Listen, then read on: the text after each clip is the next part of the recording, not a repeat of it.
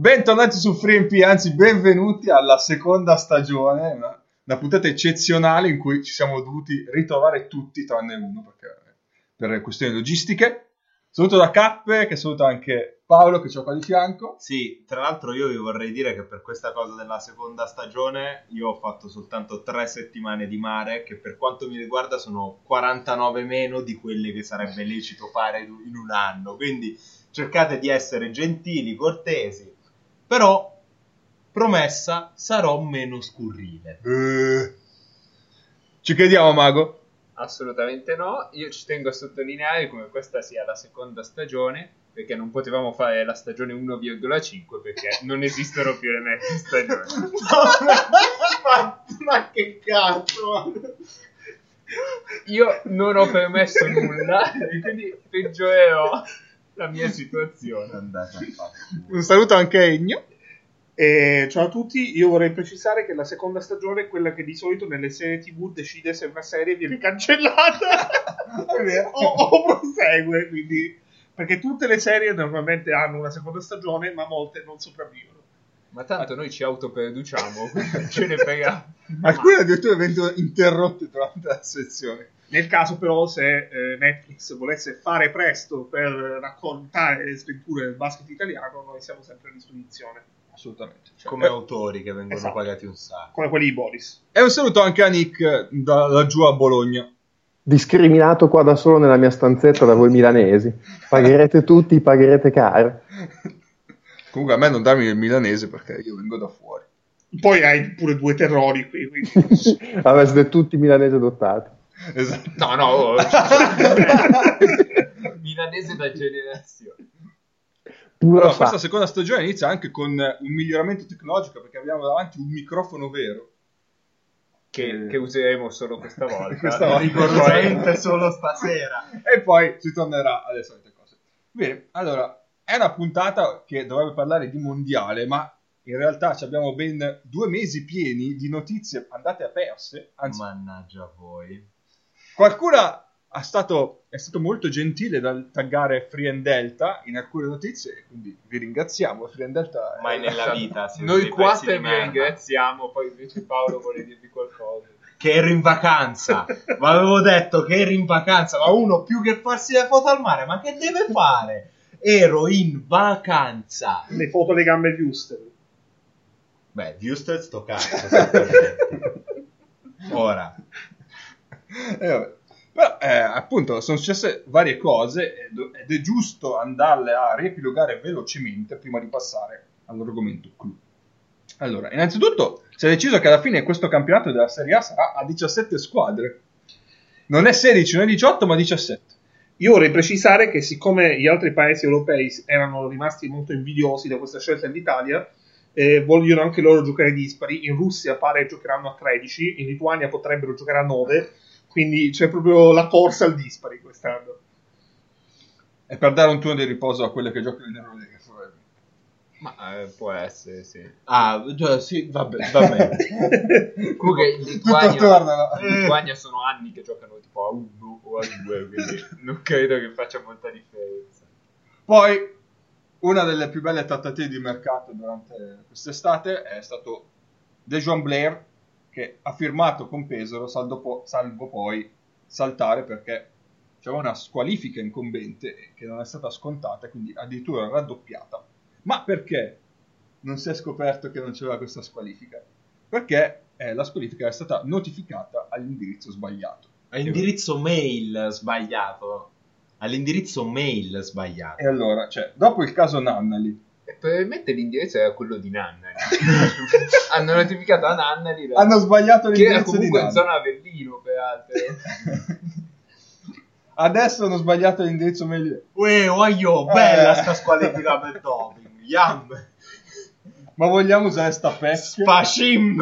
Squalifica per doping. Tra l'altro, se voi pensate al campionato italiano, tutto quello che è successo nella prima stagione di Free and Pod, pensate al campionato uruguaiano dominato da un giocatore senza ginocchia come De Jong Blair, che non avrebbe dovuto giocare perché era sotto l'effetto di una squalifica per doping.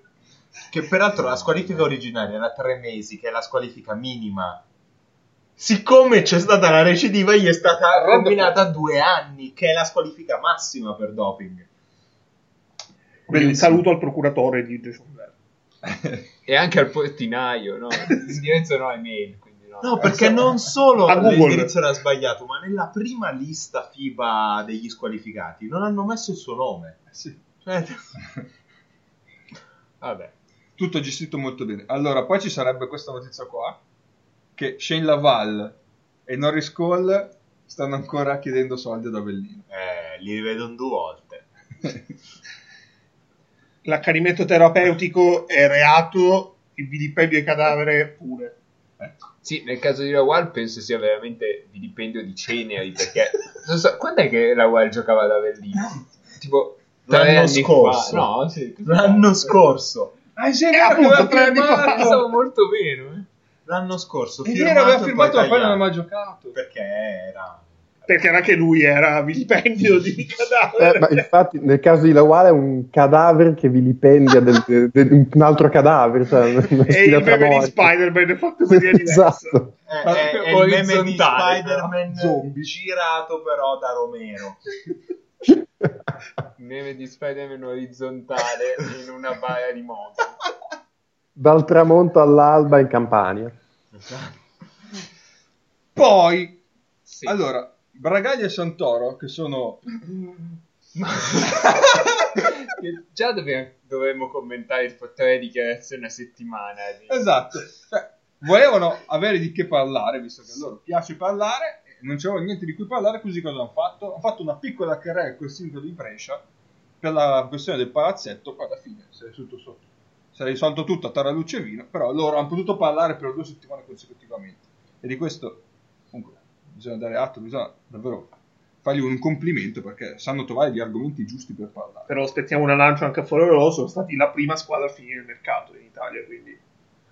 infatti... sì, quindi avevano esaurito gli argomenti. Esatto, per quello hanno dovuto fare sta roba. Cioè, ti immagini a Bragaglio con un mese senza avere un cazzo da dire. Dai, io... Poi, in orbita Eurolega, l'Olympicos, come sappiamo, l'anno prossimo giocherà... Dobbiamo far partire Sirtaki. No, col cazzo. Ce l'hai Sirtaki, io lo vedo lì.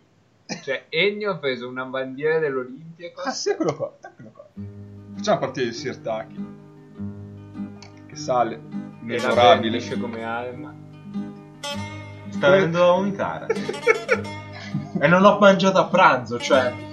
È per quello che sono. Però hai mangiato una super pizza. Allora, l'Olimpico, sappiamo che l'anno prossimo giocherà in Serie A2 e ha approfittato della situazione per...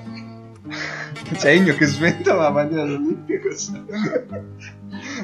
Ha approfittato della cosa e dice, vabbè, in campionato facciamo giocare i giovani, mentre in Eurolega facciamo giocare la squadra normale. Quindi praticamente è il primo test di una doppia squadra per una società che gioca in Eurolega e campionato, anche se questo non è campionato di massimo livello. Senti, Cappa, abbi pazienza, Io non ti voglio mandare a fare in culo subito a 7 minuti nella registrazione, però cioè, venitevi incontro.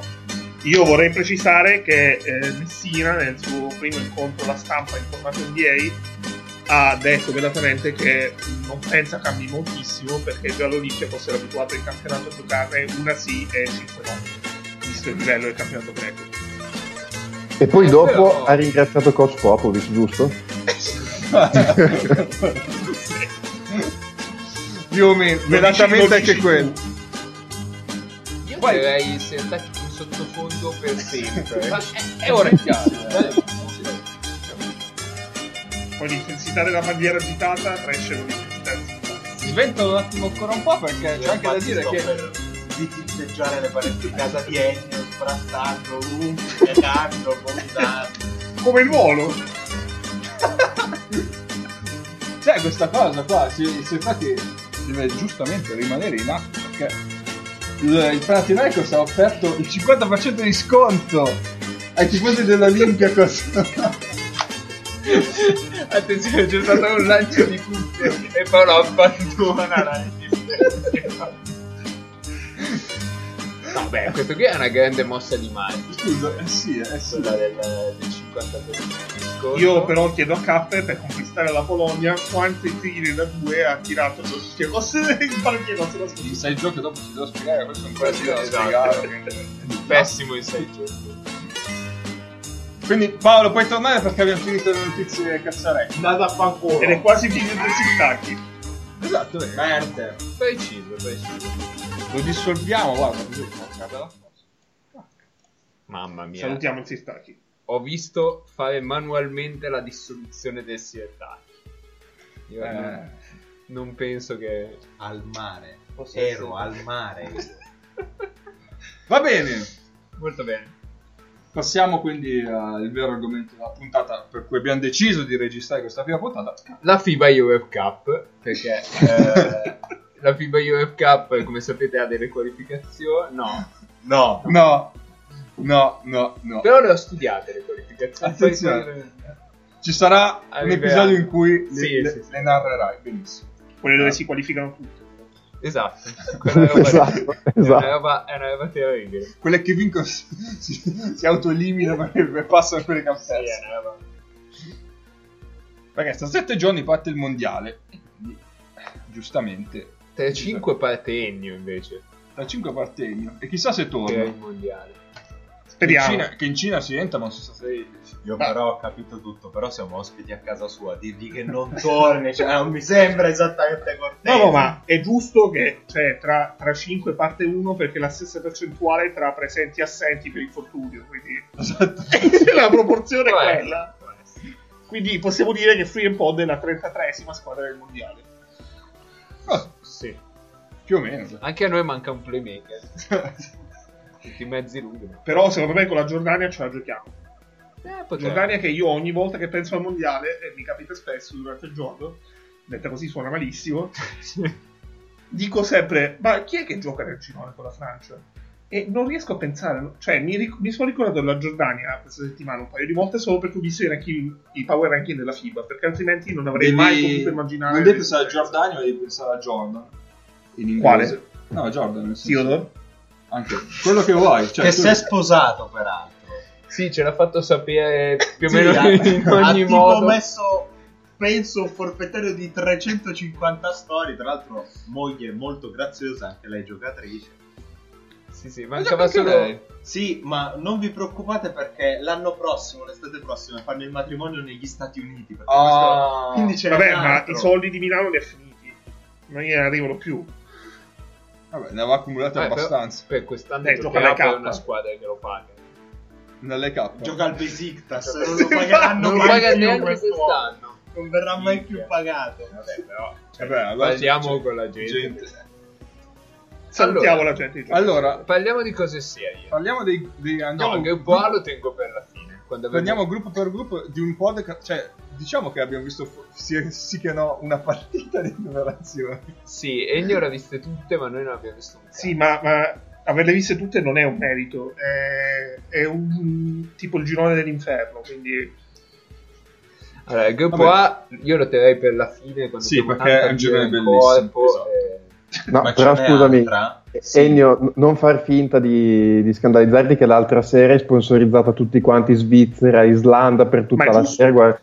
Partitone incredibile, quindi. Ma Svizzera e Islanda è stata una partita incredibile, cioè una partita dove la Svizzera doveva vincere di 20 e stava sotto di 8 a un certo punto. Come la definite? Poi ricordiamo che è molto lontana l'Islanda, è vicino a Padova l'Islanda.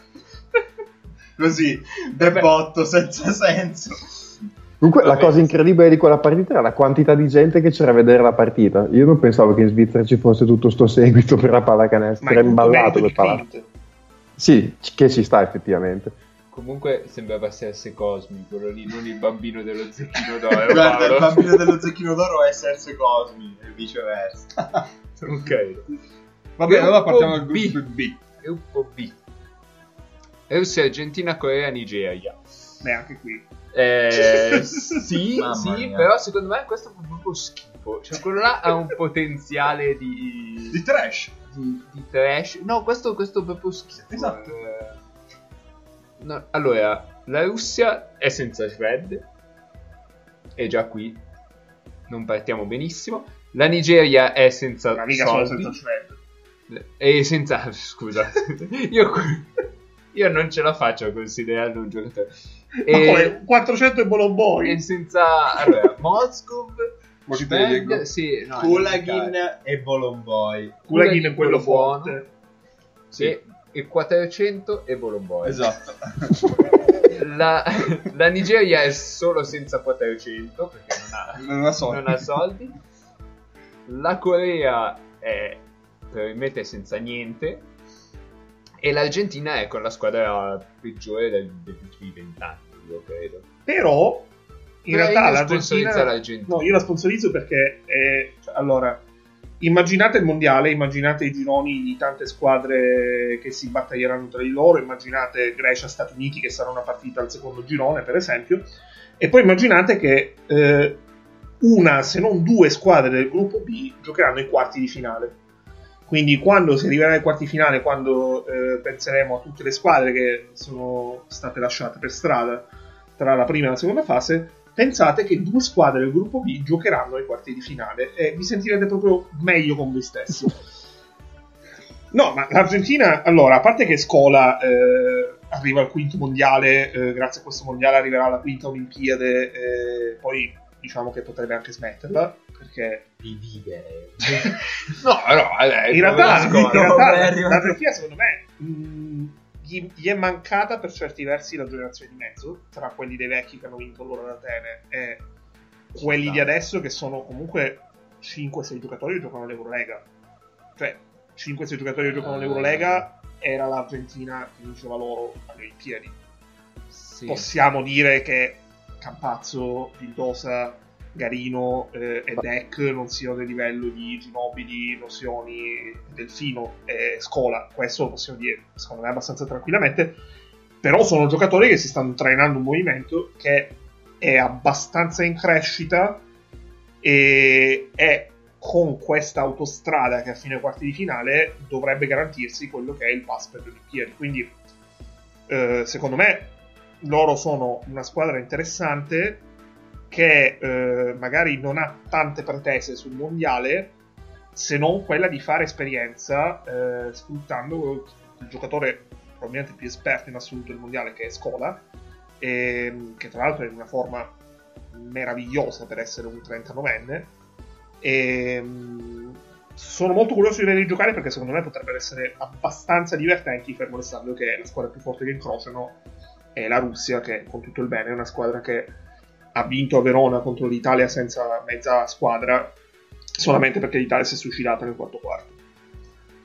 Io ricordo l'ultima partita di qualificazione della Russia. No, cos'era? Spareggio con la Finlandia. Esatto. Mamma mia, una roba terrificante, francamente agghiacciante. Sento la Russia. Sento la Russia. Russia-Finlandia, esatto. Sì, poi credo fosse aprile. Poi preciso che nel meraviglioso cosmo che sono gli amichevoli premondiali, la Russia ha perso con l'Iran. Sì, è vero. Ecco. Vabbè, abbiamo dato che praticamente l'Argentina arriva qua. Io però vorrei spezzare una lancia sulla schiena della Nigeria, nel senso che io ho fatto, non so, forse l'errore di vedere due spezzoni di amichevoli della Nigeria, perché al primo ranking che ha fatto la FIBA ho visto la Nigeria ottava e ho detto aspetta un attimo, voglio un attimo vedere questi perché fatemi capire.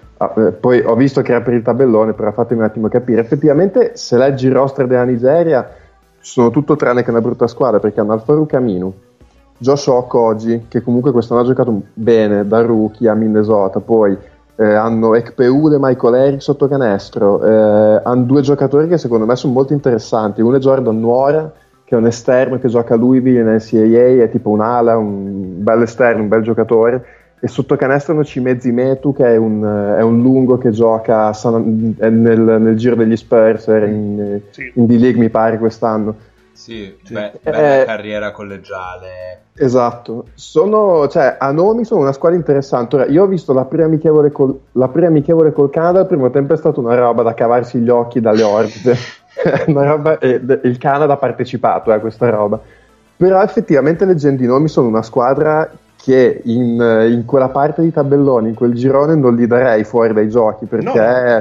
sono la classica comunque squadra africana, nel senso, se andassero fuori anche perdendo tutte e tre le partite non mi meraviglierei, così come non mi meraviglierei se passassero il girone da primi, perché il potenziale c'è tutto. Poi appunto sono una squadra africana, sono la Nigeria, hanno avuto i premi che hanno avuto, però questi, se prendono 10 giorni che girano tutti quanti, sono veramente pericolosi secondo me. Ma loro secondo me sono in assoluto i favoriti per conquistare quello che è il posto dell'africana alle Olimpiadi, cioè per essere la migliore africana. Quindi ci giochiamo la Russia a casa direttamente. Però in realtà potrebbero farlo anche non passando il girone, perché negli altri gironi la squadra africana che probabilmente ha più chance è la Tunisia, quindi è un, se non addirittura l'Angola, per essere proprio catastrofisti e negativissimi sull'Italia. In realtà la Nigeria dipende, cioè le notizie su di loro sono confuse. Lunedì esce la notizia che hanno perso l'aereo, che hanno dovuto cancellarlo perché non avevano i soldi, e il giorno dopo si viene a scoprire che comunque hanno preso l'aereo il giorno dopo. Dipende da come arrivano. Secondo me è molto difficile. No, sono in Cina già adesso, quindi arrivati, però potrebbero veramente, come hai detto tu, vincere, fare 5-0, perché se passano questo girone vincono tutte contro Cina e l'altra sopravvissuta del girone, di cui parleremo dopo, e la vincono, possono arrivare ai quarti da imbattuti e possono uscire magari non 0-3, perché perdere con la Corea mi sembra abbastanza troppo, però forse è la squadra più indecifrabile al sud mondiale. Bene, andiamo al gruppo C, dove c'è la mia partita in assoluto preferita di tutta questa prima fase, che era in Tunisia. Vabbè. Poi c'è perché c'è Haddadi contro Mejri, e questa cosa io la voglio assolutamente vedere come incontro di MMA, però. esatto potrebbe. Io posso dire di averli visti entrambi da viva al preolimpico del 2016, non contro, però c'erano tutti e due, Iran e Tunisia, e li ho visti. Non c'era Mejri, mi sa che non c'era, però c'era Haddadi. Sì, invece Mejri c'era, io mi ricordo, Mejri credo che all'ultimo saltò, rimase fuori all'ultimo, ma mi ricordo bene che c'era Haddadi che mi ricordo tranquillo, che ne parlava tantissimo. Esatto, io ricordo Mejri che menava della gente al preolimpico lì, però non mi ricordo. In quella tunisiana mi ricordo sicuramente Michael Roll, quello sicuro, però secondo me Mejri alla fine non andò, però mi ricordo Haddadi che dal vivo, Haddadi è fortissimo dal vivo, un califo vero. Peccato che giochi veramente con 4 scappati di casa. Vabbè, ma Haddadi è stato fortissimo, specialmente nel livello asiatico. Nel 2016, sì. È stato un giocatore NBA vero. Sì. E quindi io me la giocherei come si faceva nelle battaglie tipo in Grecia, eccetera, che ognuno dei due sceglie un campione e questi si affrontano nel cerchio di centrocampo, e poi la partita non si gioca, cioè si gioca l'incontro di MMA fra loro due. Poi nel girone la Spagna, di cui abbiamo la lista infortunati che è molto breve, quindi solo Chacho Rodriguez, che però tra molte virgolette, che però è un infortunato finto, e Puerto Rico. Tra l'altro Mirtic non c'è, abbiamo detto, giusto? Ma per mancata convocazione. Perché? Sia lui che Ibaka, che comunque ci ha fatto una stagione insieme a Ibaka, Scariolo, però non si è riportato. Anche perché pare che Ibaka abbia ufficiosamente rinunciato a giocare con la Spagna.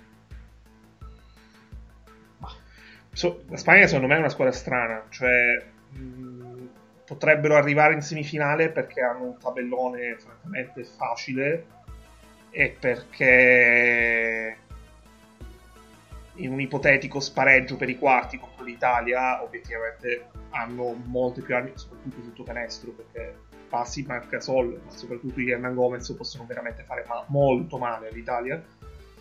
Però ci sono dei ruoli dove francamente vedi che la Spagna solamente perché leggi i nomi sulla maglietta, perché quelli che sono tra il ruolo di guardia e il ruolo di alla piccola potrebbero veramente soffrire tantissimo. La prima squadra seria che incontrano, che però potrebbe arrivare in semifinale.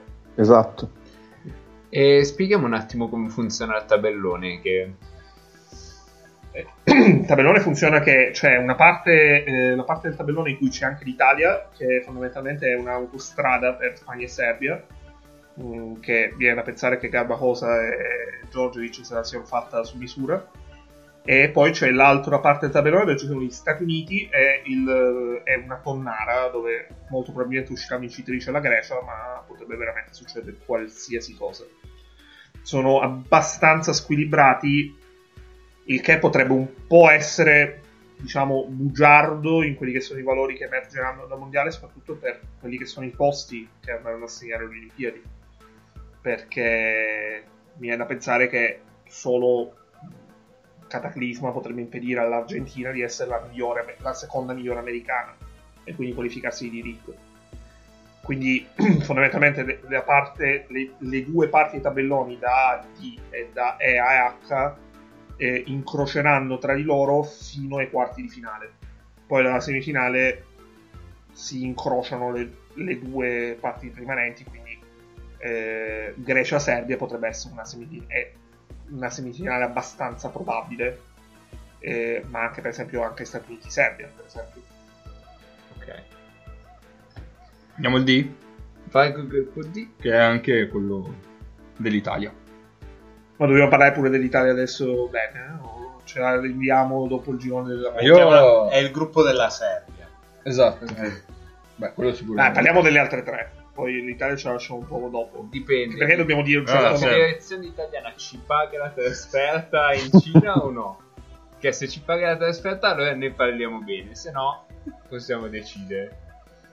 Allora, non sono arrivati i soldi, no? Non sono arrivati, allora guarda che faccio un check adesso sul conto, ecco, bravo, vai a vedere. No, Angola, Filippine e Serbia. Allora andiamo subito sulla Serbia, dai Paolo. Andiamo secchi. Perché avete portato quattro lunghi che non possono giocare insieme manco per sbaglio? Io non ne ho veramente idea. La risposta che mi sono dato stamattina guidando, in buona sostanza in macchina, e anche oggi al posto di pranzare guardando l'amichevole con l'Italia, è stato che alla fine stringi, seppur in maniera molto migliore rispetto che per l'Italia, siamo questi.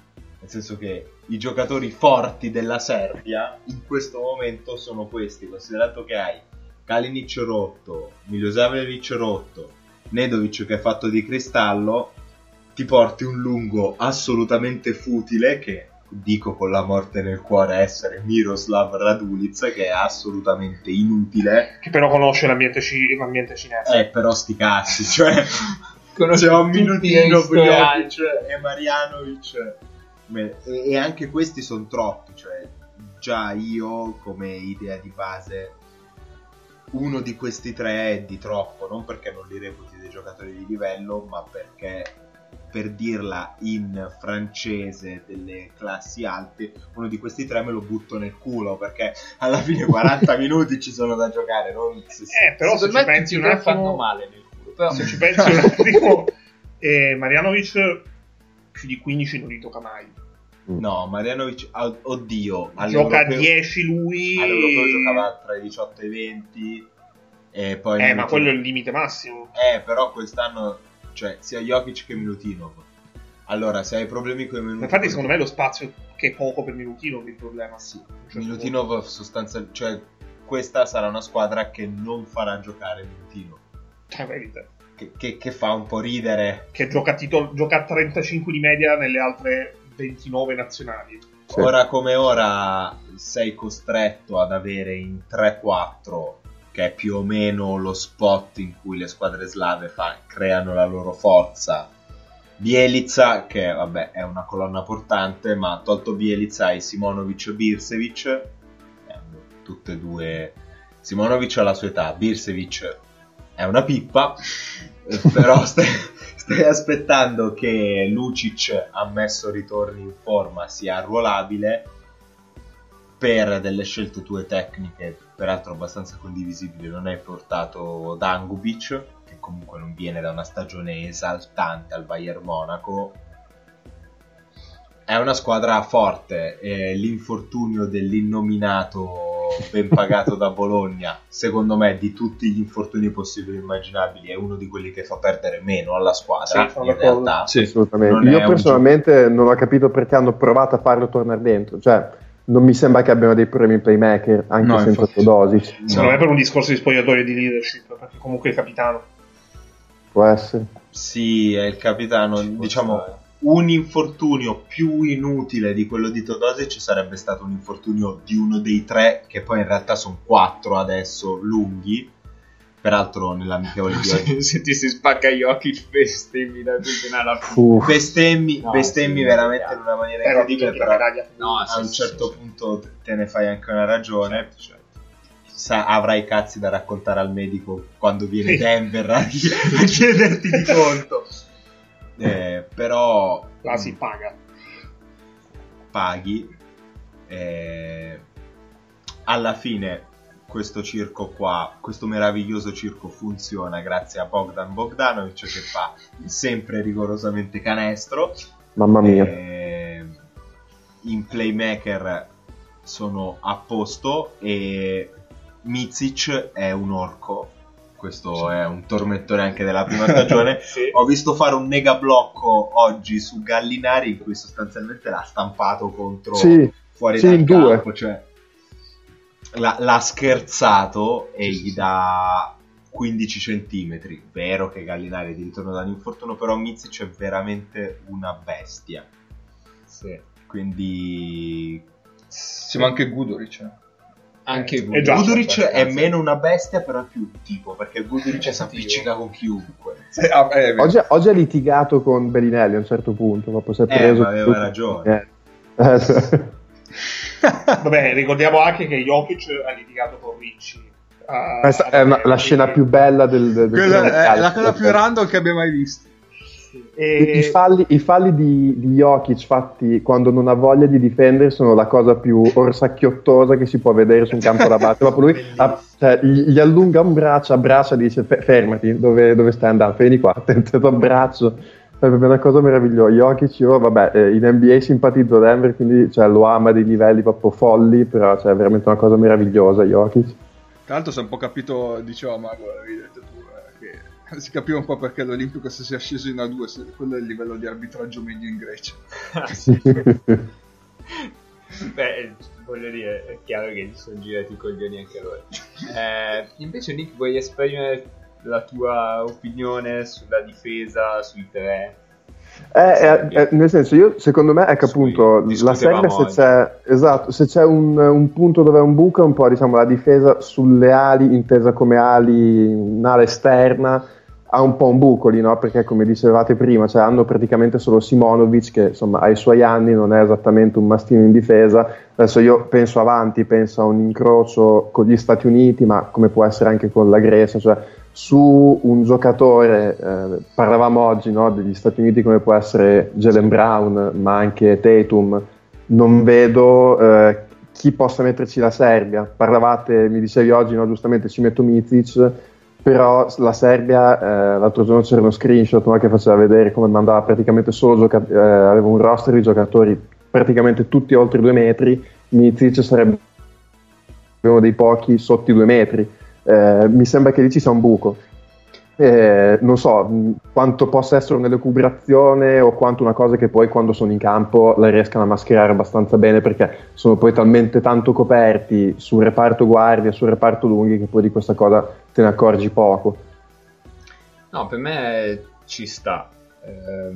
Io dicevo dipende dal giocatore avversario che ho e a seconda ci metto uno come Micic o Lucic anche se è vivo, oppure uno come Bielitsa, ad esempio su Antetokounmpo del caso ci metto Bielitsa. Secondo me di loro, loro ringrazieranno tantissimo il tabellone, perché sfrutteranno questo, sono nettamente la squadra più forte dopo gli Stati Uniti, ma più per 2 discorsi. Il primo, loro sono una squadra che è costruita proprio perché è molto pesante a livello di tonnellaggio, a livello di centimetri, per giocare lenta. Loro se tu sei una squadra che gioca in contropiede provano ad ucciderti proprio per evitare che tu possa alzare il ritmo. Con l'Italia e la Terni l'hanno fatto molto bene, e fermo restando che tra Italia e Serbia ci sono due categorie di differenze in questo momento, e fino alla semifinale squadre che giocano a ritmo molto alto forse beccano l'Argentina, ma l'Argentina gioca a un ritmo altissimo perché Scola poi lo porti via con la bombola e l'ossigeno dopo il terzo minuto del secondo quarto. Fossero stati in altra parte del tabellone sarei stato molto più diffidente sul tutti i pronostici che li vedono come favoriti numero uno, se non l'altra finalista. Quello che però mi lascia sempre un'incognita è sia l'amalgama che il livello di comunque gestione e coesione, perché ho l'impressione che si possano fissare troppo con l'idea di essere gli Stati Uniti, che non ci arrivano nemmeno a giocare con gli Stati Uniti perché escono prima. Perché voglio vedere onestamente come reagiscono, fermo restando che dovrebbero arrivare proprio veleggiando alla semifinale, a quello che può essere il primo momento di difficoltà vero, specialmente nella partita di elezioni, perché su questo ho ancora molte incognite e soprattutto non avranno così tanti test attendibili proprio per il tabellone che hanno fino almeno ai quarti, forse solo la partita con la Spagna, anche se secondo me la Serbia è molto superiore alla Spagna, quindi questa è, diciamo, su di loro il giudizio per me è abbastanza sospeso, fermo restando che sarebbe un fallimento clamoroso se non vincessero una medaglia.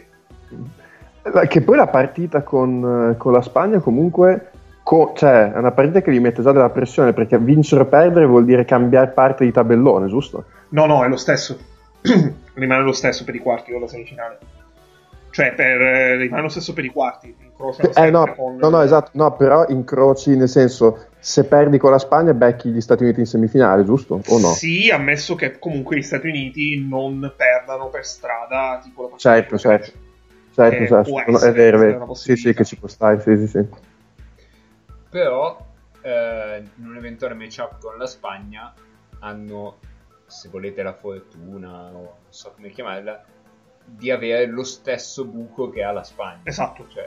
Se posso dire una roba sulla Spagna che ho saltato prima, Rudy Fernandez a me sembra un giocatore, dico finito a sti livelli, però praticamente, non lo so, anche a me che mi aveva dato quell'impressione lì con Real Madrid. E ho visto l'amichevole con gli Stati Uniti, mi ha raddoppiato quell'impressione. Rudy Fernandez, un giocatore che a questi livelli ha dato.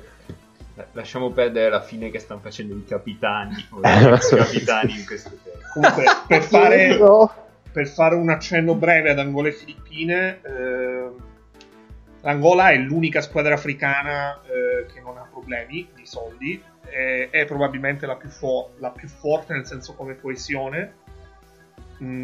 Sa giocare a pallacanestro, non è una partita da sottovalutare per l'Italia, di cui comunque proveremo a parlare dopo, però per l'Angola, oltre che vale sempre il detto di Charles Barkley, diciamo è una partita vinta che devi consolidare, non è una partita che parte testa a testa. Il detto di Charles Barkley è: nessuno mette l'Angola in un angolo. Angola gruppo. Vabbè. L'ultima cosa sulla Serbia. Aspetta. Le Filippine non avranno Clarkson, si sono qualificati veramente per il rotto della cuffia, anche e soprattutto per dei meriti loro, perché a un certo punto una partita che perdevano di 30 con l'Australia hanno deciso di prendere assediate l'Australia, e quindi per le squalifiche hanno rischiato di non qualificarsi, e diciamo che all'Italia è andata abbastanza bene, ma dovrà esserci quella concentrazione che c'è stata nelle partite di qualificazione, ma c'è stata un po' di meno, almeno nelle amichevoli più impegnative di questo processo di preparazione. Ma ne parleremo dopo. Se perdiamo con l'Angola, Petrucci cosa dice? Questo secondo me è il toto. Secondo me se perdiamo con l'Angola, Italia-Serbia non si gioca, perché proprio non si presenta l'Italia. Petrucci passa per il peggiore razzista della squadra. No, ultima cosa sulla Serbia, perché non portare Davidovac? Scusate, lo so che sono l'unico che ripete questa cosa all'infinito, ma la ripeterò. Intanto vi do una breaking news, perché è stata appena twittata: Dwight Howard torna ai Los Angeles Lakers. Perché parlavamo di giocatori finiti, quindi mamma mia. Tutto è Turchia, Repubblica Ceca, Stati Uniti e Giappone. Allora, vabbè, Stati Uniti no. Abbiamo detto che non ne parliamo perché noi siamo un podcast di basket europeo, quindi non ce ne frega un cazzo. No, l'unico piccolo appunto molto molto cortese, come il mio solito, come sono uso fare. Ti ricordo che tu hai detto che sarai meno scortese. Sì, è già finito le parolacce di tre puntate. Ci sono pulito veramente dopo 20 secondi per colpa vostra, Sì.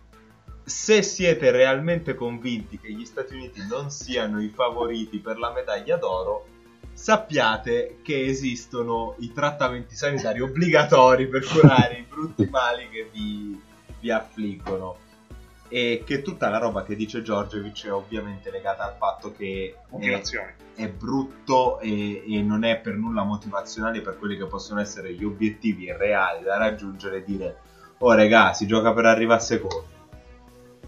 Magari no. Dice così Djordjevic? Sì, sicuro. Beh, ricordiamo che è uno che non ha personalità.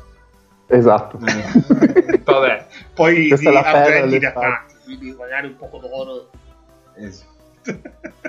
Turchia, Repubblica Ceca, Stati Uniti e Giappone, dicevamo. Allora, sugli Stati Uniti voglio dire solo una cosa che secondo me non si ripete troppo.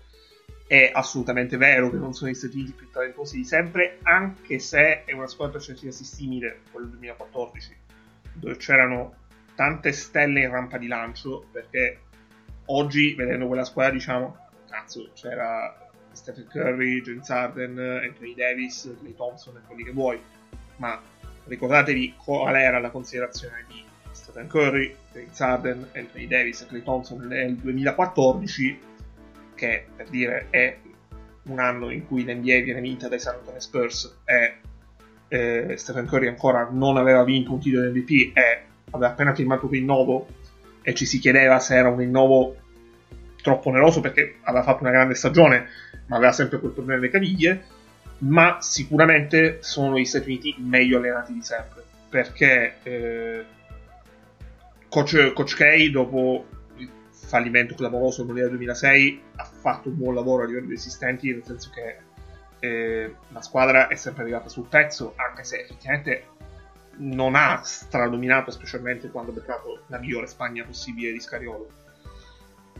Ma allenatori così gli Stati Uniti non hanno mai avuti. C'è una coppia come Popovic e Kerr, oltre che garanzia di un certo tipo di lavoro, dovrebbe essere anche garanzia di un certo tipo di applicazione e di conoscenza dell'avversario. Popovic è uno che il basket internazionale non lo conosce per vezzo, perché è di moda. È uno che basket magari Messina ha raccontato un mezzo aneddoto l'altro giorno in conferenza stampa dicendo che lui di partite nel tempo libero non ne guarda tantissime, ma è uno che più che altro basta poco per capirle, ed è uno che si informa. Popovic è quello che si andava a vedere gli europei nel 2015 per vedere Milutinov, che aveva scelto l'anno prima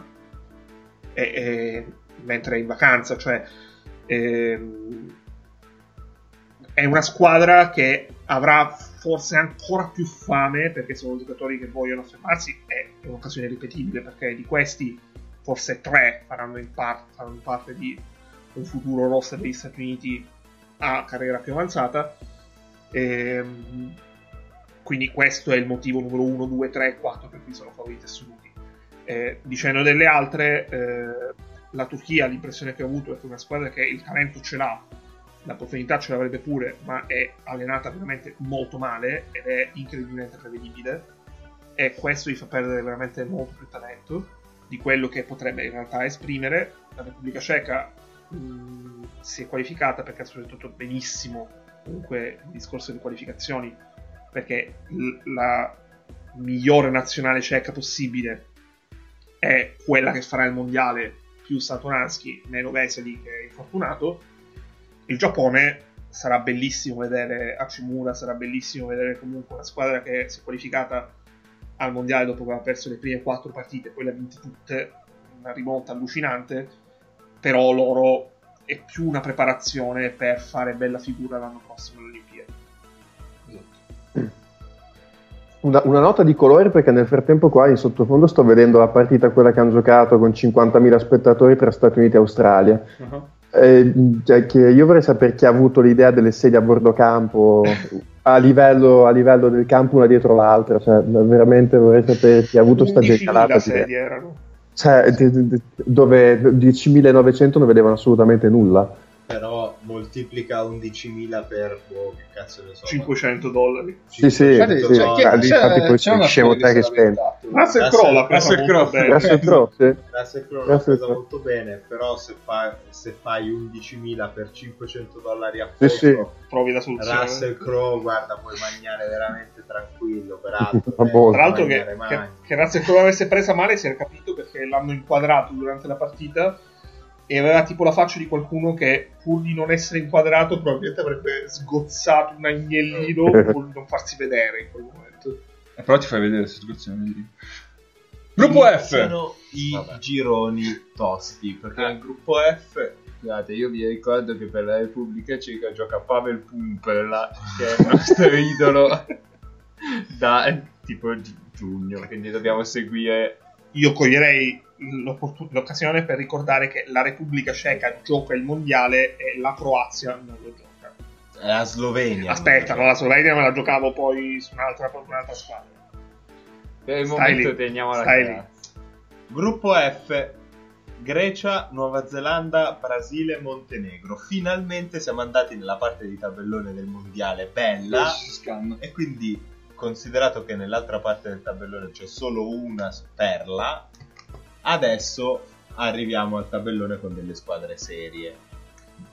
Allora, Grecia, per chi ha avuto la sfortuna di vedere l'amichevole con l'Italia, nella quale si è avuto più o meno idea di come possa essere inscenato uno stupro su un campo di basket, o il coltello un semidio. Esatto. Sai quando gli eroi incontravano i semidei. In tutto questo la Grecia ha anche degli altri elementi attenzione, di grandissimo livello. Voi non potete vedere quello che sto vedendo io, per vostra fortuna. Homer forte Ennio, Homer veramente forte di Ennio, comunque si presenta con la maglia di Caboclo. Io ci tengo a precisare che probabilmente nemmeno Caboclo ha la maglia di Caboclo. È possibile. La deve restituire a fine stagione. Neanche la mamma di Caboclo. Posso cogliere al volo la palla al balzo? Non so se si può fare questa cosa. È una combo. È già al volo, perché è al balzo. Ho grandissimi riflessi, quindi riesco a farlo. E posso dire che il Brasile a me fa veramente schifo. Ma perché? Ho visto il roster del Brasile, è una roba indegna. Aspetta, ti faccio vedere la pagina del Brasile. Guarda, io ho visto Huertas, Rafa Luz e... Ma che bello, qua! C'è subito Huertas davanti a tutti. Stessa squadra. E Varejao. Vabbè, Varejao lascialo stare. Cristiano Felicio. Felicio, esatto. Beh, è vero che sono brutti, ma c'è una presenza che rende più bello il tutto, quindi... Non hanno una speranza che sia una di arrivare ai quarti di finale. Chi è? So chi è. Lima. No? Questo. Quello sopra. Questo. È Marquinhos. È Marquinhos, ok. Quello che giocava a Montegranaro. È proprio lui. Sì. Ha è circa lui? 47 anni. Ma veramente? No, Beh, ma tutto il roster è vero male. Cioè, sì, a parte Caboclo sono tutti dei vecchi di merda. No, hanno un giocatore, secondo me, che io l'ho visto un paio di volte in Summer League, sì. Quello che ha scelto, credo, New Orleans, Luzada. Era quello allora, giocatore. Cappe, per favore, leggi gli anni dei giocatori, cioè proprio i numeri in successione. Barbosa, 36. Benito Benitè, 29. Caboclo, 23. Felicio, 27. Garcia, 39. Huertas 36 di troppo. Lima 27, Luz 27, Mateus 20, Varejao 36, e Vierà 35. Che è Marchini. Vierà che è Marchini. Hanno 30 anni di età media, ma solamente perché ci sono due ragazzini di 20 anni che giocheranno meno di 20 minuti complessivi in tutto. No, mi fanno veramente... E poi c'è West. No. Sì, vabbè, ma West è... tipo poi alla fine di mamma. Poi no. Nello stesso girone Montenegro, che ha tutti i giocatori buoni uno dietro l'altro nella stessa posizione e non può quasi giocare insieme. Oppure può farlo, ma sarebbe un esempio di quasi basket notevole. Non lo so, io Vucevic te lo puoi anche rischiare, se lo rischieranno comunque. Vabbè, qualcosa di... Giocherai una pallacanestro orrenda, però in un qualche modo qualcosa di funzionale lo riesci a fare. Io ci tengo a precisare che il Montenegro si è qualificato, e qua... dire al posto è proprio perché era lo stesso girone al posto dei campioni d'Europa in carica. Vabbè. Finestra! E poi vabbè c'è la Nuova Zelanda, il cui uno dei perni è, lo vedremo in Italia quest'anno, che è Fotu. E poi c'è la squadra del migliore giocatore del mondo, che è probabilmente la favorita numero 2 alla vittoria della medaglia d'oro. Ma la Nuova Zelanda forse è la... perché la Nuova Zelanda ha il senso del dio greco e del migliore giocatore del mondo, che qua non si può contestare. No, c'è anche una componente rappresentativa di una certa squadra. Ma è uscita di nuovo la bandiera dell'Olimpia. Questo è un attacco alla mia persona. Io vi avviso, questa è l'ultima puntata di Free and Pod. Scroll, se recuperano Lucas adesso vi anche no, se recuperano Lucas obiettivamente la Grecia potrebbe veramente essere la favorita numero 2. Fa 40 e poi perde. Quello fa 40 ma alla fine. No, allora il gruppo G è un gruppo che in teoria al sorteggio era stato definito un bel gruppo, quando in realtà sarà una passeggiata, perché la Repubblica Dominicana non porta i giocatori forti e non porta nemmeno Edgar Sosa perché non avevano i soldi per fargli le caviglie. Mamma mia. Poi c'è la Giordania, che è delle 32 la squadra di cui ignoro l'esistenza ripetutamente. Tutte le volte mi chiedo ma qual è la 32esima squadra del mondiale e non so darmi una risposta, perché penso che ci sia il Libano al loro posto, e poi Francia e Germania che si giocheranno al primo posto. È in teoria la vittoria, uno scontro diretto che potrebbe essere veramente molto importante in chiave seconda fase e quindi qualificazione ai quarti di finale. Sì. Beh, penso che Francia e Germania sia difficile che vada in modo diverso da una vittoria della Francia. C'è anche da dire che la Francia in questo momento non ha un quarter titolare, vero? È normale, è morto. Qualcuno ha ucciso tutti quelli davanti a Mormand. Il mio set è grandissimo. Qualcuno che ha agito nell'ombra. Che nell'ombra delle due torri. Si è fermato con un tortellino, se dicono si firmasse con un tortellino. Tra l'altro mi manda buoni pasto alla Cina, Matt. Tra l'altro giocatore che dalla federazione è visto bene, perché è rappresentante della squadra che ha vinto la Champions League quest'anno, cioè, assolutamente. Ma comunque scherzi a parte, veramente in questo momento a meno che non giochi Batum da 4 titolari della Francia. Mattenbaie, il torneo che hanno fatto in Francia con Brasile, Argentina e Montenegro, dopo l'infortunio di Merman, è partito in quintetto titolare 2 volte di fianco a gente come può essere De Colò, appunto, Fournier, Batum, Gortat. Lì in mezzo c'era Mattenbaie titolare in 2 partite e ha giocato. E tra l'altro guardavo le statistiche, perché io, come diceva giustamente prima Paolo, io ormai non guardo neanche più l'Italia, guardo direttamente le partite della Francia. Ha giocato quasi 20 minuti di media, in una partita ha fatto più 10 di plus minus e in una più 15. Quindi attenzione, cioè, non mi sottovalutate il buon Amat, perché io vi ripeto. Immagina gli avversari. Amat Mbaye come Cristina Avola, Burgstaller. Lui 3 anni fa giocava in Giappone, adesso è il mondiale. Da titolare. Da titolare, ragazzi. Cioè, è incredibile. Ragazzi, anche per la defezione del tuo, però. Io spero in un intervento di Laberi che salvi la situazione. Comunque, dai, gioca davanti la voi parlate Francia-Germania, è scontata la Francia. 2 anni fa all'Europeo la Germania è eliminata la Francia. Quindi sì. oso. Ma tra l'altro, se questo girone dovesse andare esattamente da pronostico, cioè nel senso la Francia arriva prima, la Germania seconda, vanno avanti, insomma la Francia fa il suo e vince anche il secondo girone, ci sarebbe, anche se anche dall'altra parte dovesse andare tutto da pronostici, cioè Francia-Grecia, Francia-Grecia ai quarti, che per la Grecia non sarebbe una gran, come si dice a Bologna, una gran bava, no, un quarto contro la Francia, esatto. Perché comunque la Francia avrà anche degli assenti, ma la squadra fa tutt'altro che schifo, cioè questi hanno in playmaker, hanno in Tilichina e com'è, Okobo. Poi hanno Fournier e De Colo, hanno Batum, hanno Gobert, hanno Poirier, cioè sono comunque una bella squadra. Poi secondo me gli fa quasi più male l'assenza di Merman, non per Mbaye ovviamente, che quella di Ortel, perché comunque Tilicina e Okobo sono molto giovani, però a livello FIBA sono due giocatori che possono spostare molto, sì, anche se in attacco sono, sì, però comunque in attacco i punti non gli mancano. Poi comunque se sanno un minimo giocare il pick and roll con Gobert si divertono. No, in attacco loro sono legati a uno tra De Colo e Batum e Fournier, che deve fare, cioè in tre ogni partita devono fare 40-45 punti, sì, perché altrimenti sono veramente tanti, che ci stanno, ci stanno, però se io sono squadra avversaria preparo la partita per evitare questo discorso. Cioè, piuttosto li costringo a fare prendere 15 tiri a Gobert. Sì, sì. Anche se sono 15 tiri dal piccolato, per esempio.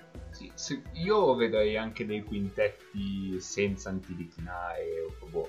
Cioè, però secondo me uno in campo, cioè sarà uno dei due ci sarà quasi sempre. Non so, con De Colo e Fournier insieme. Dici che è poca difesa? Sì. Beh, se non ci sono loro c'è RBC. No, RBC, per favore.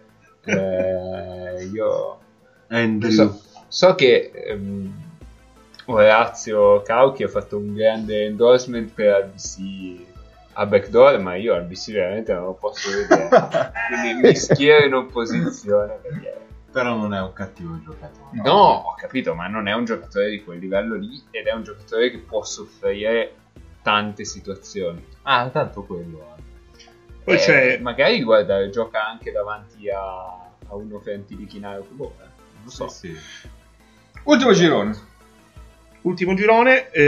Allora, la Lituania, quando abbiamo parlato per la prima volta ai mondiali, io ho detto che la Lituania usciva al girone perché pensavo che Canada e Australia avrebbero portato le squadre forti. In realtà l'Australia porta una squadra forte e secondo me non è affatto da escludere che facciano loro lo scherzetto qualificandosi ai quarti invece della Francia, perché a parte Simmons praticamente ci sono tutti, e anche se vedere Ben Simmons in questa squadra sarebbe stato molto interessante, sì.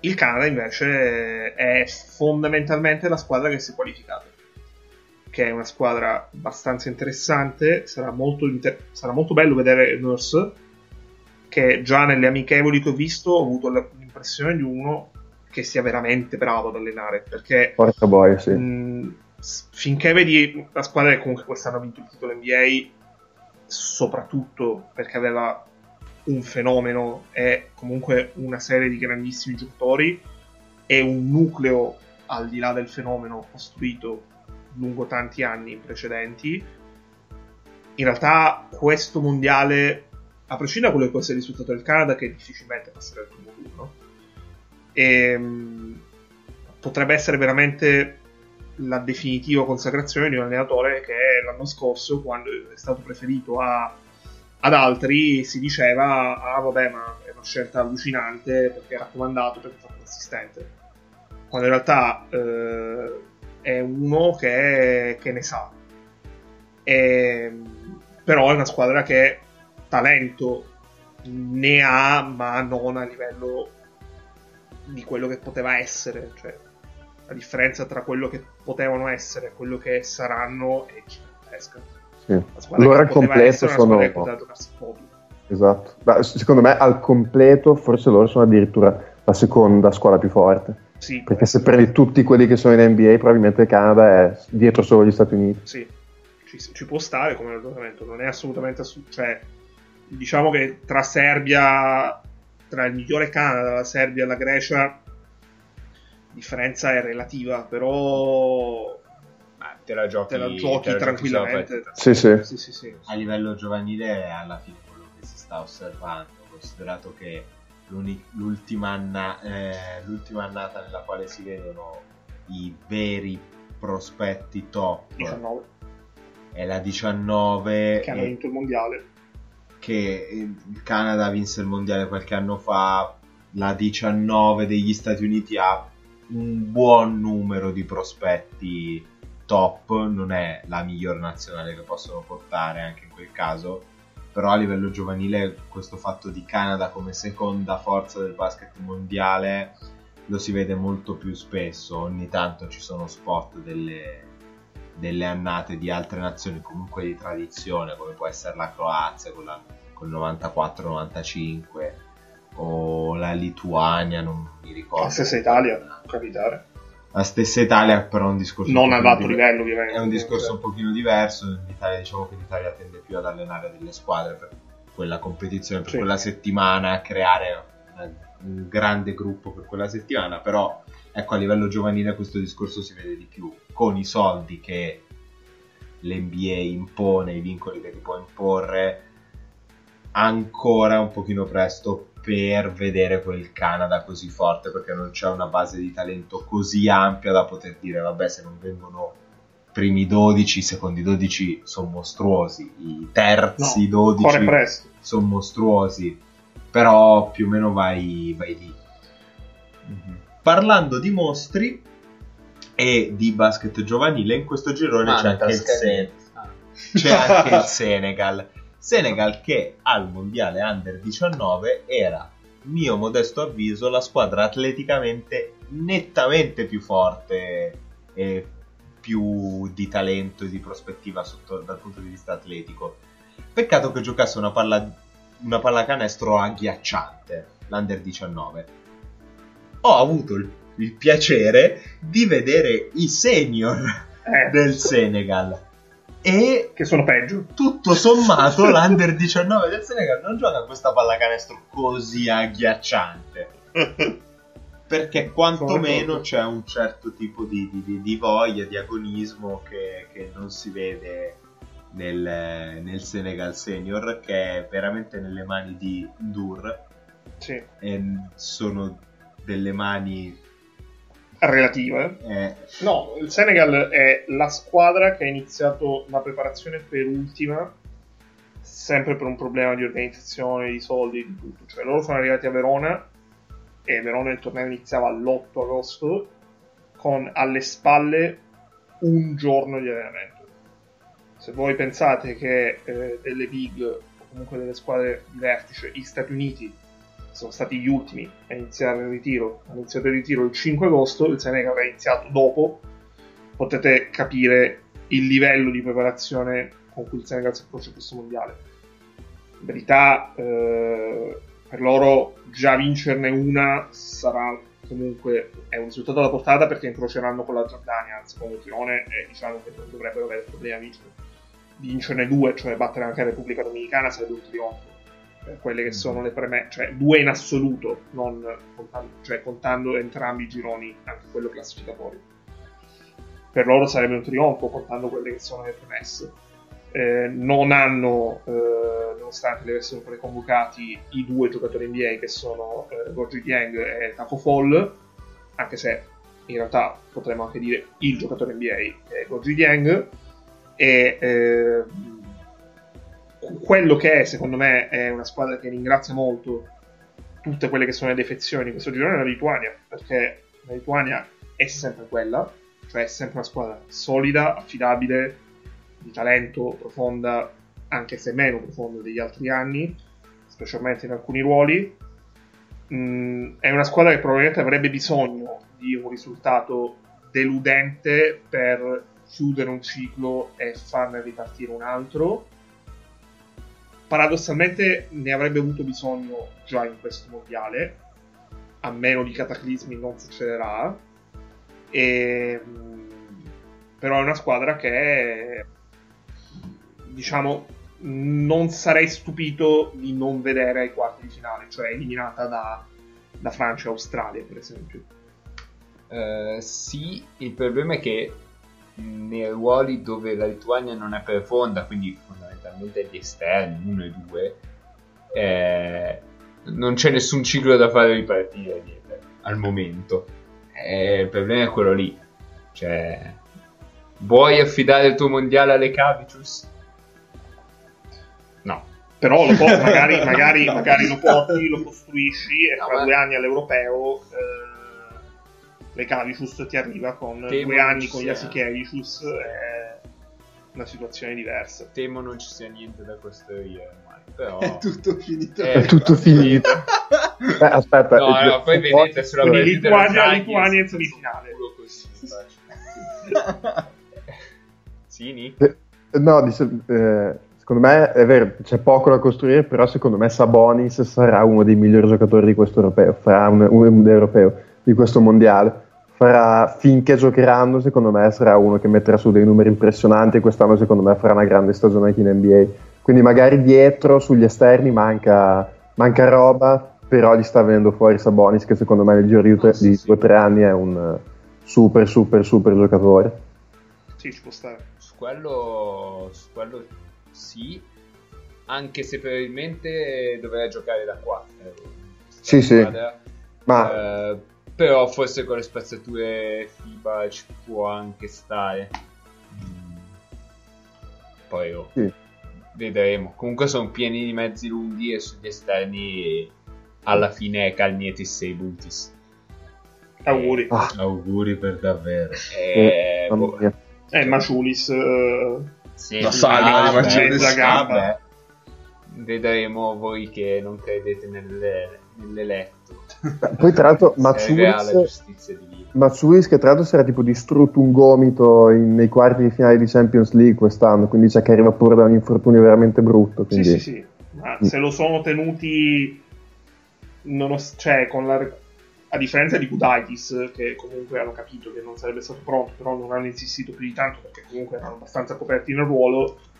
Maciulis no, cioè, se c'è la speranza di farlo giocare Adomaitis sì, ma si impicca piuttosto. Maciulis, cioè, dove lo metti? Ha la mobilità per stare coi 2? No. Ma anche che ti fa quei 10 minuti.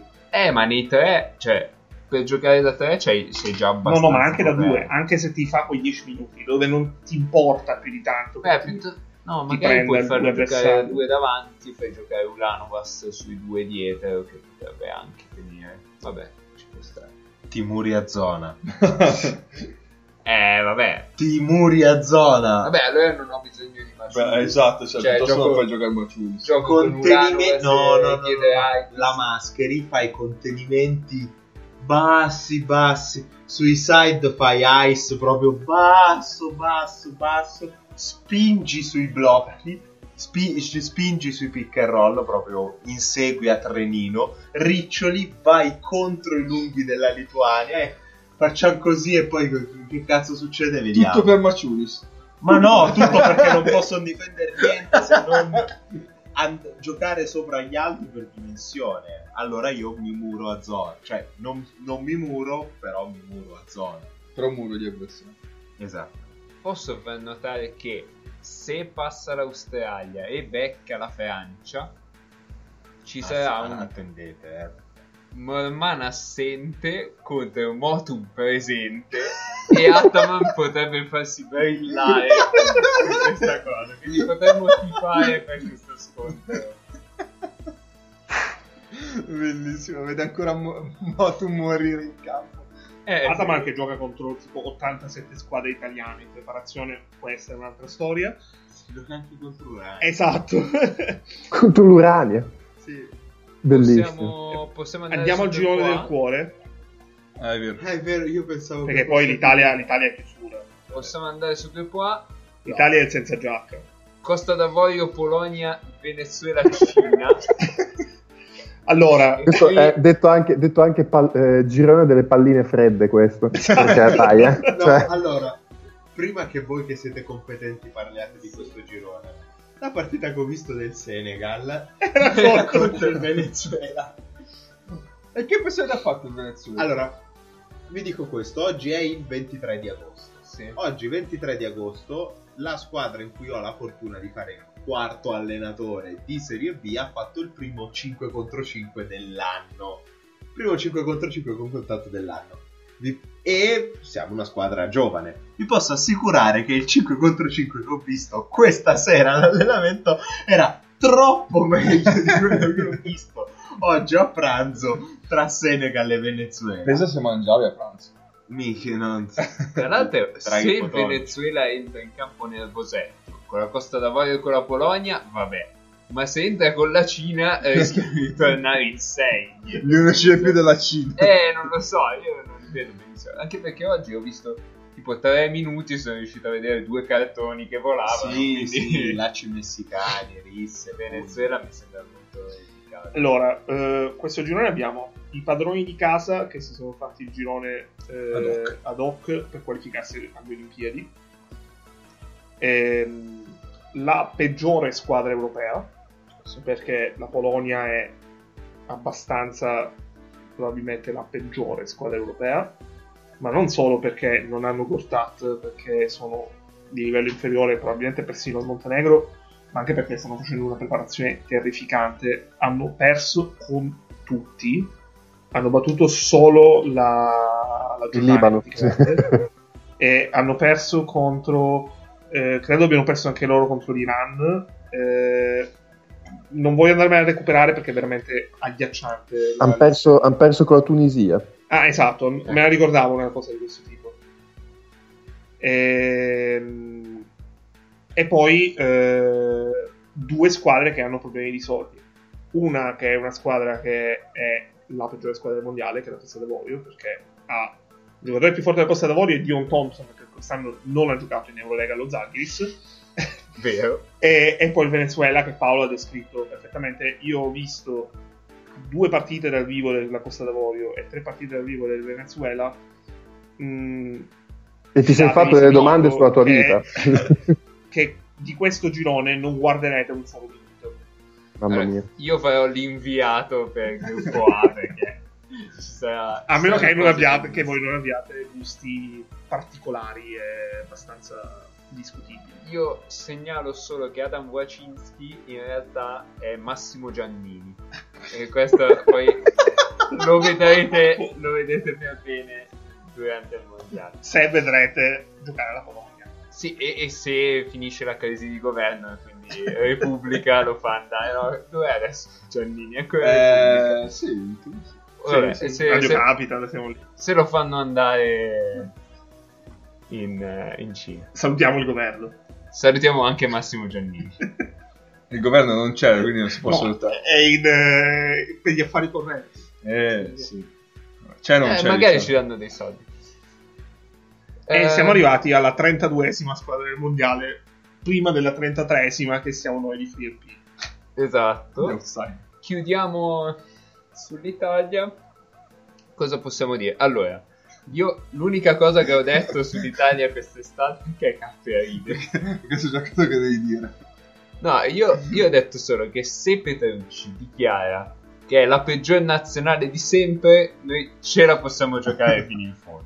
Perché visto com'è andata quando era la migliore nazionale di sempre, è l'unico modo per giocarsi.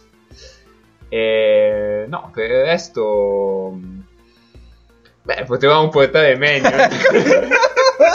Ma questa è un inside joke che regna da tempo. E la risposta è no, non potevamo portare Manuel perché Manuel non voleva venire, voleva stare ad Arizona. Non poteva. Esatto, non poteva. Diciamo non voleva venire perché poi è un attimo dire che nessuno vuole venire perché ha lavorato la maglia. E sti cazzi.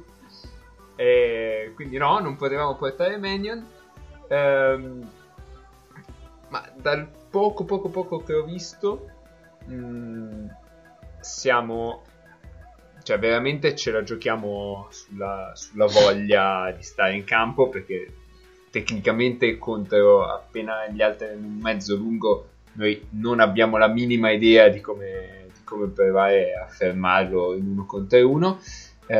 Mi sembra che Sacchetti abbia lavorato sulle rotazioni, infatti ho visto oggi contro la Serbia un po' di raddoppi e un po' di rotazioni seguenti al raddoppio, quindi raddoppiamo da lato forte e poi ruotiamo rapidamente, e diciamo pur contro una squadra che fa circolare la palla abbastanza bene come la Serbia abbiamo limitato i tiri piazzati dal lato debole, quindi potrebbe non andare malissimo come soluzione contro i post-passi.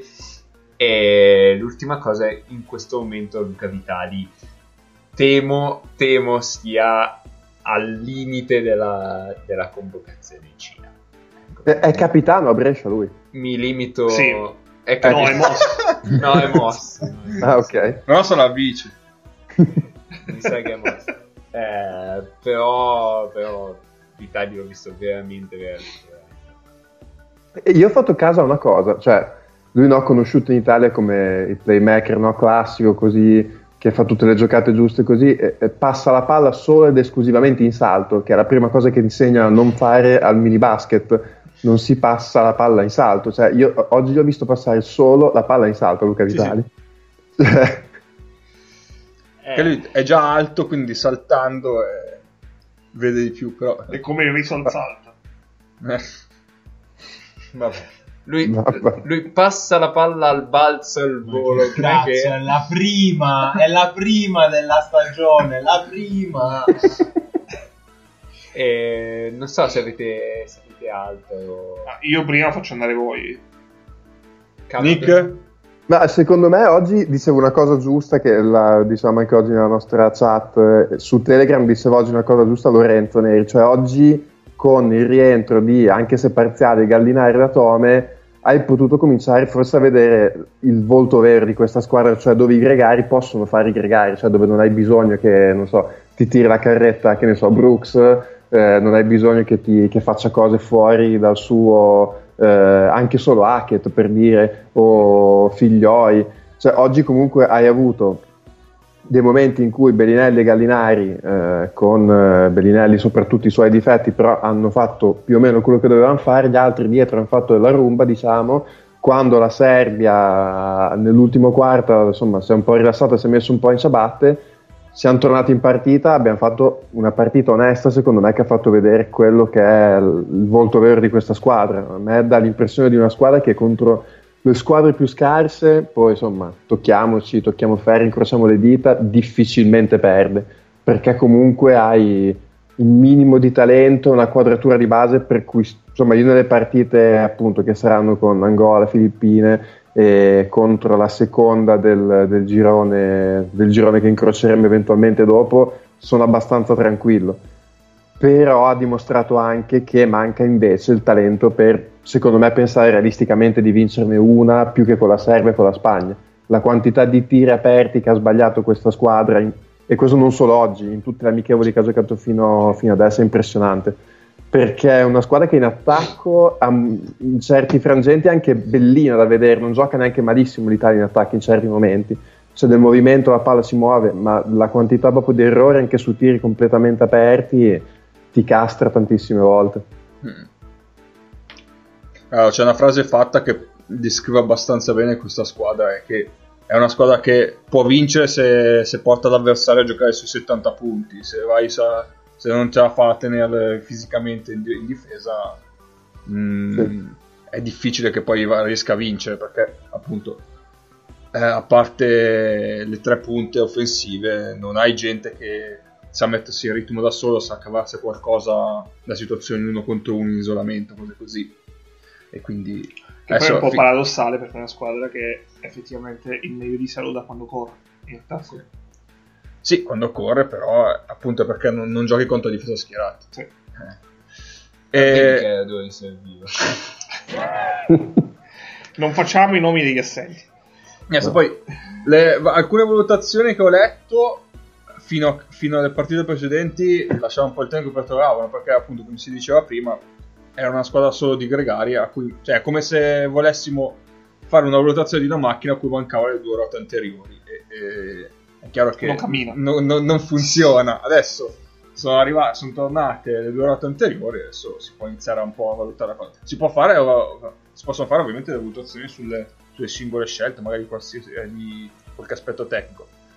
però dire che quella nazionale era scarsa perché non riusciva a segnare quando ti mancano Gallinari ed Atome è un altro paio di maniche. Quella è poca lungimiranza su cosa vuole essere questa nazionale. Che poi il punto è, nessuno dice che Gallinari ed Atome renderanno l'Italia una squadra da medaglia, perché no. Diciamo che il best case scenario sarebbe una semifinale, perché il quarto di finale lo giochi contro l'Argentina, ma parliamo di uno scenario che sarebbe fantascienza, e che a oggi è fantascienza.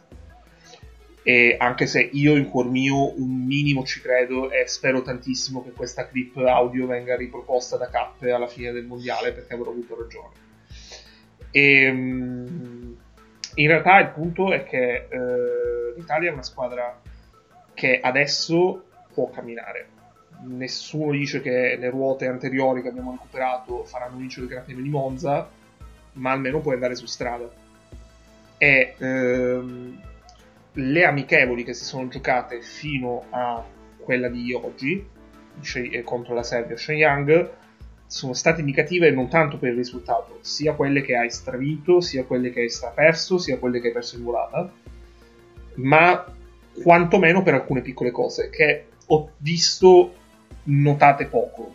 Secondo me si è parlato abbastanza poco, e se lo si è fatto solamente perché ha giocato una partita incredibile contro la Turchia, del fatto che Alessandro Gentile, su cui comunque è perfettamente lecito avere dei dubbi, sia in una condizione fisica che probabilmente è la migliore della carriera, o se non altro degli ultimi 5 anni, e possa essere veramente il quid in più, perché è un tipo di giocatore che, diciamo, effettivamente è il settimo uomo, che però può essere quel discorso che faceva Cappe prima, quel 3 che ti attacca, ti crea le situazioni uno contro uno, che è un vantaggio fisico su praticamente tutti i pari ruolo avversari che incontrerà, paradossalmente perfino della Serbia, che è la squadra in assoluto più grossa del mondiale. E quanto Gentile riuscirà a far su questo ruolo, secondo me è più del rendimento di Gallinari da Tome, perché oggi Gallinari era forse al 30% di quello che è il suo potenziale, sì. Però si è visto la differenza che fa Gallinari al 30% e da Tome al 30% in campo in questa squadra. Se Gentile riesce a fare quello switch, l'Italia può crescere le sue possibilità, mostrando che l'Italia deve pensare a quelle due partite del primo girone, vincerle, e poi tutto quello che viene dopo in realtà può anche essere positivo, perché giochi a mente libera, giochi a mente serena, perché hai già raggiunto il tuo obiettivo. 3 cose che voglio dire al volo è: la prima, tutti i discorsi relativi a Brian Sacchetti sono allucinanti, stucchevoli e ridicoli. Non capite perché... un cazzo. Se Brian Sacchetti si chiamasse Brian Rossi, nessuno avrebbe da ridire su una sua possibile convocazione nazionale, esattamente come nessuno per quelle che sono le situazioni oggi della nazionale italiana avrebbe da ridire su una convocazione di Amedeo Tessitori, che è un onesto giocatore di pallacanestro, nonché l'unico centro vero di ruolo della nazionale, perché Biliga è un centro atipico, ma è un giocatore che quest'anno ha giocato la Serie A2, e non solo perché era una scelta più redditizia per la sua carriera, ma anche perché è un giocatore che non aveva dimostrato di valere fino a questa stagione la Serie A stabilmente in un ruolo importante. Brian Sacchetti è un giocatore che, come prima cosa, può essere veramente molto, molto, molto più utile di Polonara, di tanti nomi che si sono fatti al suo posto, nonostante sia inferiore come talento, e questo non lo nega nessuno, perché è in grado di garantirti quel rendimento che può darti nell'arco di una partita anche nell'arco di 5 minuti. Achille Polonara è un giocatore di grande talento, di grande atletismo, che però per avere un impatto difficilmente ti può dare un impatto nell'arco di 5 minuti. E quando ha perso l'energia, ha perso la condizione, l'eccellente condizione di forma che aveva in finale scudetto, si è visto. Sacchetti ha quel ruolo, è un giocatore che fa gruppo, è un giocatore che ti dà 5 minuti, ti rende quel risultato, e non gioca in nazionale perché figlio allenatore. Perché se qualcuno dubitasse di questo, basterebbe semplicemente andare a vedere quanto Sacchetti giocava nella Dinamo Sassari e quando Sacchetti ha iniziato ad avere minutaggi veri, tangibili e reali, ovvero quando non è stato più allenato da suo padre. E questo è tutti i discorsi. Vai. Non capite un cazzo. Il discorso relativo a perché Della Valle sì e a Radori no è un discorso che affronteremo molto brevemente, perché non vogliamo rischiare querele, perché possono essere abbastanza galoppanti. Non capite un cazzo. Arrivano i procuratori in diretta, attenzione. Allora, Amedeo Della Valle non ha giocato una buona stagione, a Free and Pod l'abbiamo detto giusto quel paio di volte, sì. Ma a differenza di Pietro Radori è un giocatore che ti può, esattamente come Sacchetti, che ti può dare quel tipo di impatto in un tempo più ristretto, perché in una nazionale dove devono essere chiare le gerarchie, ci sono 6 giocatori di talento, 6 giocatori che devono fare i gregari, Amedeo Della Valle quel ruolo da instant scorer che può farti dalla panchina te lo può garantire con molta più continuità, sia di Radori che di Tonut, che probabilmente fra 5 anni sarà un giocatore molto più forte di Amedeo Della Valle, ma ad oggi non lo è perché la stagione che ha avuto Della Valle l'ultima anno a Reggio Emilia ancora Tonut non l'ha mai fatta. Potrebbe farla quest'anno perché sarà il titolare di una squadra che giocherà all'Eurocup in maniera ambiziosa, ma ancora non l'ha fatto, quindi è superfluo e riduttivo stare, secondo me, a discutere tanto sul perché c'è Della Valle e non ci sono Radori e Tonut. Per quanto riguarda in generale la struttura della squadra e come questa gioca, in realtà io ho avuto modo di vedere comunque un paio di allenamenti della nazionale e ho visto una squadra che prova molto molto molto delle situazioni che in realtà in campo si sono viste poche, anche perché non si è mai vista la squadra vera. Una squadra che lavora molto in difesa, che lavora molto su un certo tipo di attacco a metà campo, che è il vero punto debole di questa nazionale, più che la difesa stessa, perché la difesa in Italia ha delle contromisure, nonostante sarà sempre meno grossa della squadra avversaria. Con la Grecia l'Italia ha vinto a rimbalzo, nonostante abbia perso di 20, che però potevano essere 40, perché il problema contro la Grecia non è stato la difesa, non è stato andare a rimbalzo, è stato il fatto che l'Italia a metà campo era totalmente incapace di costruire un tiro e infatti ha tirato 5 tiri ben costruiti in tutta la partita probabilmente. È una squadra che ha poco tempo per farlo, ma per certi versi ha una soglia dell'obiettivo che è molto inferiore a quella che dovrebbe essere per una squadra del talento potenziale di questa nazionale, che ha questa nazionale. E sarà molto interessante, secondo me, vedere quanto con il roster completo e contro avversarie sia di livello pari, sia di livello superiore, sia di livello inferiore, l'Italia sarà capace di giocare a metà campo, perché Gallinari e Datome sono due ottimi giocatori da giocare a metà campo, perché sanno farlo e l'hanno dimostrato nel corso della loro carriera, e se loro riusciranno a portarsi dietro la squadra a, per esempio, scaricare di responsabilità offensive di posizione del tiro Bellinelli, che è un giocatore che va valorizzato in fase conclusiva di un possesso, non in fase di costruzione. In fase di costruzione poi rischia di aver annebbiato la fase di conclusiva di un possesso. Passa tanto anche di quelle che sono le speranze di provare veramente a giocarsela contro quelle che sono due squadre molto più forti di noi. Sì, per chiudere, secondo me comunque dipendiamo da quanto riusciamo ad andare in transizione. Esatto. Cioè, quello rimane fondamentale. Direi che fitto? Ci siamo. Sì. Ci siamo, come primo episodio. La Grecia. No, sì. Faccio partire Sirtaki. Stati Uniti, Serbia, Grecia. Il primo pronostico di Paolo. Un cazzo. Paolo, è stato un pronostico. Stati Uniti, Serbia e Grecia. Incredibile. Questo. Allora, in realtà io ho un appunto sul calendario che per la sta succedendo. Non so, per il titolo del primo episodio devi guardare nei segnalibri di Twitter, che c'era, avevano segnato qualcosa. Cioè ti sei lasciato un percorso di briciole per il titolo della prima puntata. Ah, era questo qua. Ah, attenzione, non mi ricordo perché. Ah sì, perché è successo.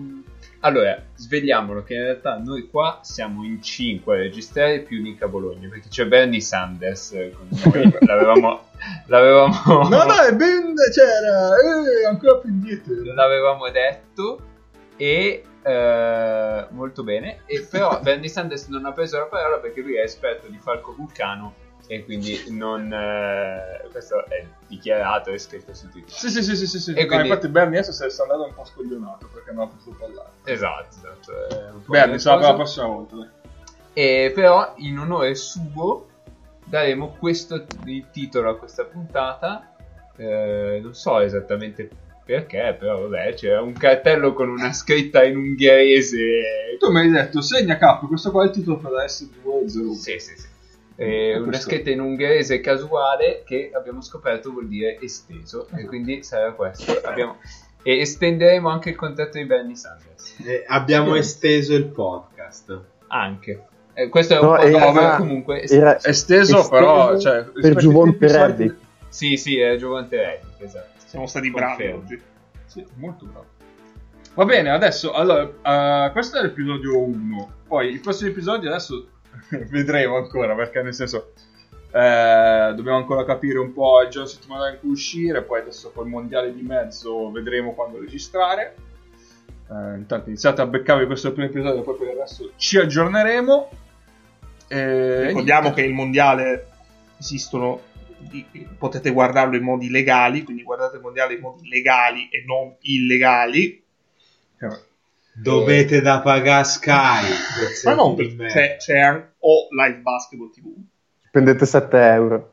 Oppure non potete anche pagare Live Basketball TV, che sono 7 euro di merda.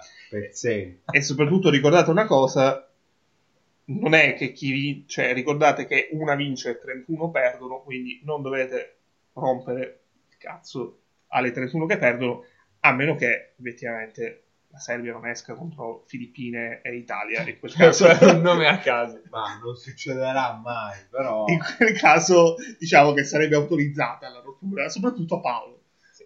Esatto, altrimenti vi mandiamo Paolo a casa che vi dice non capite un cazzo in 32 lingue diverse. E lo faccio. E poi Bruno Caboclo MVP del mondiale, questo è l'unico pronostico che dovreste fare, se non altro se siete un po' romantici nel vostro cuore, perché adesso da quest'anno iniziano, sono passati 2 years away. E segnatevi invece Luca Vildosa MVP di Argentina e Russia. Segnatevi questa cosa, del mondiale. Va bene, ci sentiremo prossimamente, avrete nostre notizie. Saluto a tutti, al prossimo episodio. Ciao. Pagate per il mondiale. Ciao belli. Ciao. Ni hao. Ciao.